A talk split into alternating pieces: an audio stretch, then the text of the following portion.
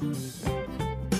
Olá pessoal, tudo bem? É muito bom estar com vocês aqui nesse dia 12 de outubro de 2020, feriado nacional, e um ótimo dia para falar sobre saúde.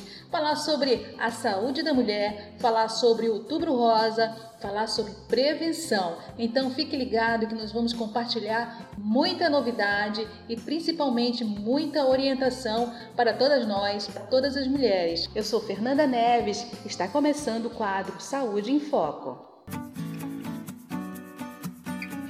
Ministério da Saúde lança campanha com o tema Cuidado com as mamas, carinho com o seu corpo. O slogan de 2020 reforça a importância da prevenção e do diagnóstico precoce. Se diagnosticada em fases iniciais, a possibilidade de cura e tratamentos menos agressivos aumenta.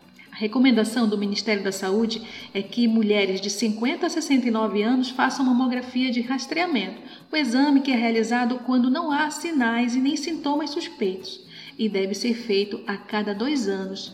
Mas será que todos nós sabemos de fato o que é o câncer de mama?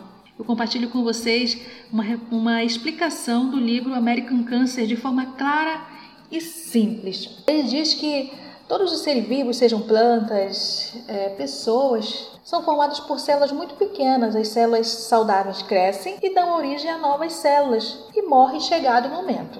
As células de câncer, elas não são normais e nem seguem este processo. Elas não morrem como as outras células. Elas continuam crescendo, formando novas células e se espalhando pelo corpo. No câncer de mama, estas células crescem de forma descontrolada e formam um caroço chamado tumor.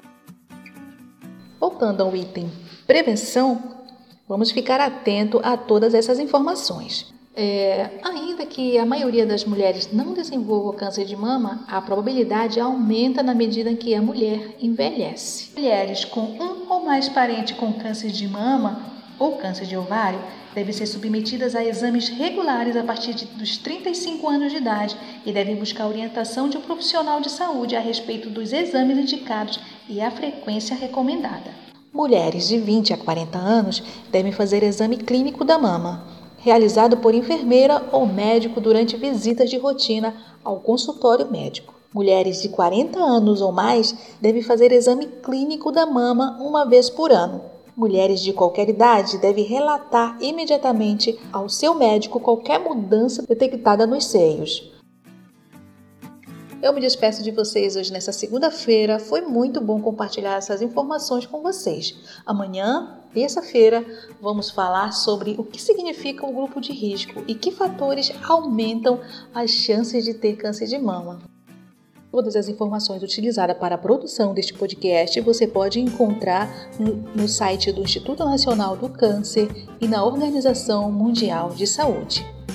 Abraço, até amanhã e um bom feriado!